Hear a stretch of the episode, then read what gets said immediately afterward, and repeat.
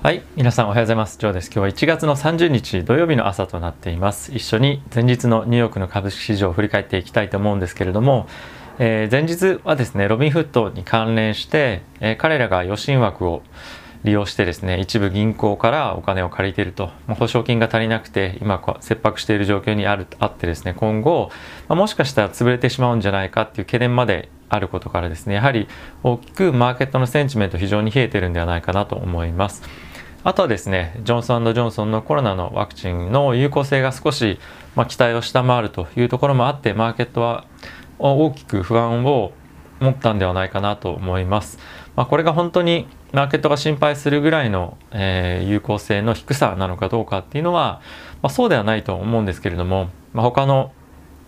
モデルナですとか、まあ、そういった他の銘柄のですねワクチンが非常に、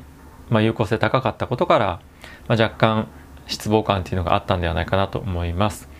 えマーケット全体的に指数をまず見ていきたいと思うんですけれども、えダウジョーンズはですね 2%, 2のマイナス。S&P も2%弱のマイナス。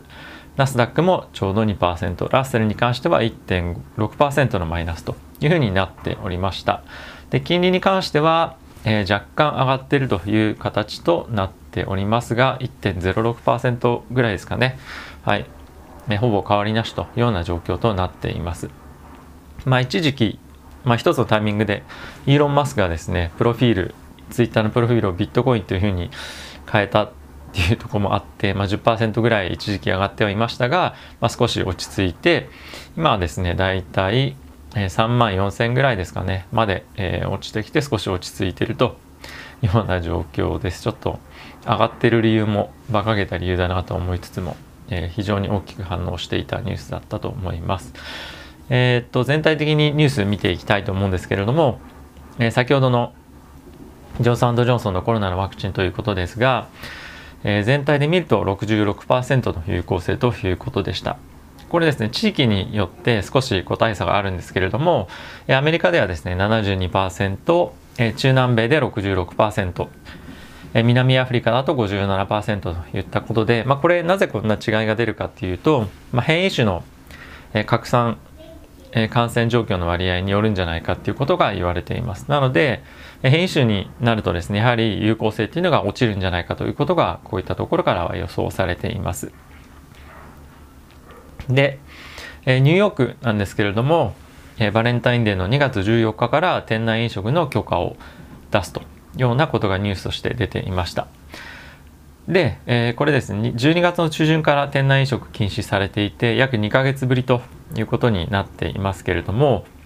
まあこれ以降にですね、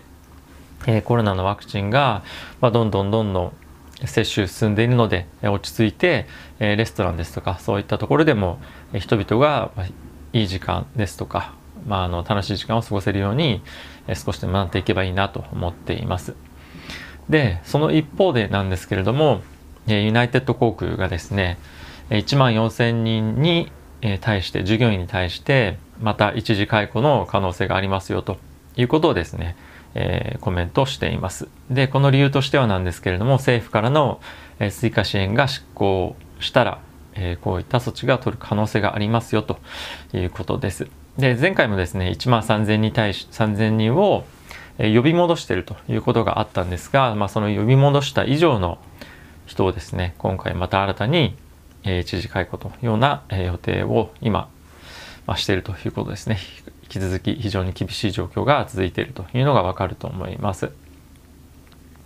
でヨーロッパに行ってなんですけれども欧州の方でですねワクチンに対して引き続き確保が難しい状況が続いているということとなっています。現在ファイザーですとかアストラゼネカのワクチンに対して、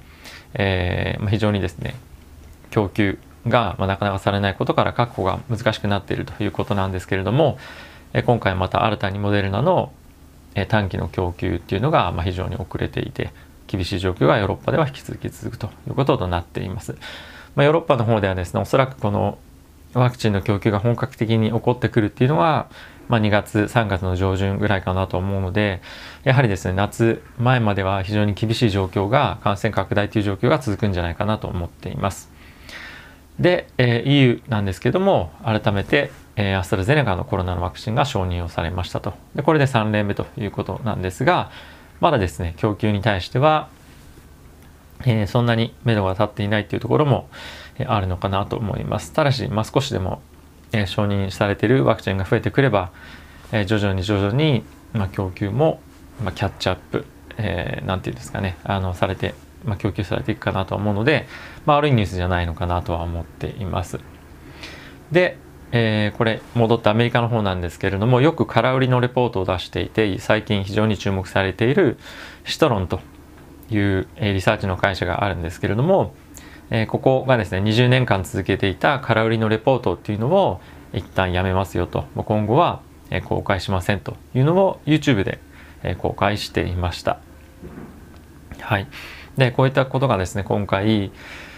えー、まあ、非常に何て言うんですかねあの市場で注目されているニュースでありますけれども、え、まあ、もしかしたら空売りということに対してもしくは空売りに関して何かしらの規制が入ってきたりですとかあとはですねこのオンライン証券会社というところに対しての、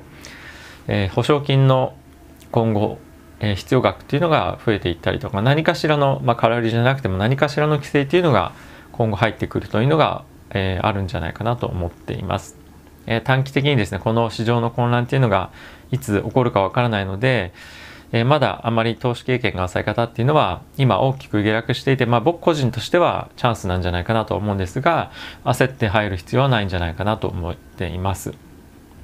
え経験があれば今入ってもいいよっていうわけではあのなく、まあ、今そんなに本当焦る必要はないと思います。え今もともと投資している方で、え含み益出てる方はポジションをですね移動させたりとかっていうのは多くされてるとは思うんですけども、えまだそんなに利益がポジションに乗っていなかったりとかあとは新規で入るというのはまあ少し怖いかなと思うので、本当に、ま長期で持つという方と、まあ、今この銘柄であれば買っていいんじゃないかなと思うようなものにだけ投資をしていくのがいいんじゃないかなと思っています。はい。今無理する時じゃないと思いますし、一向に回復の兆しっていうのは見えていないかと思っていますし、え人々が悪いニュースに反応を今してる時期でもあるので、え様子はしっかり見ながら、えタイミングを見てっていうのがいいのかなと思ってます。まあそうは言ってもポジション少し取りない取りたいなという方はですね、えドルコスト平均法のような形で少しずつ買っていくというのが僕はいいんではないかなと思ってます。はい。警戒感高めで引き続き、えー、来週もですね、えー、相場向き合っていきたいと思います。では一旦週末なんで皆さん、えー、良い時間をお過ごしください。それでは、えー、また 来週お会いしましょう。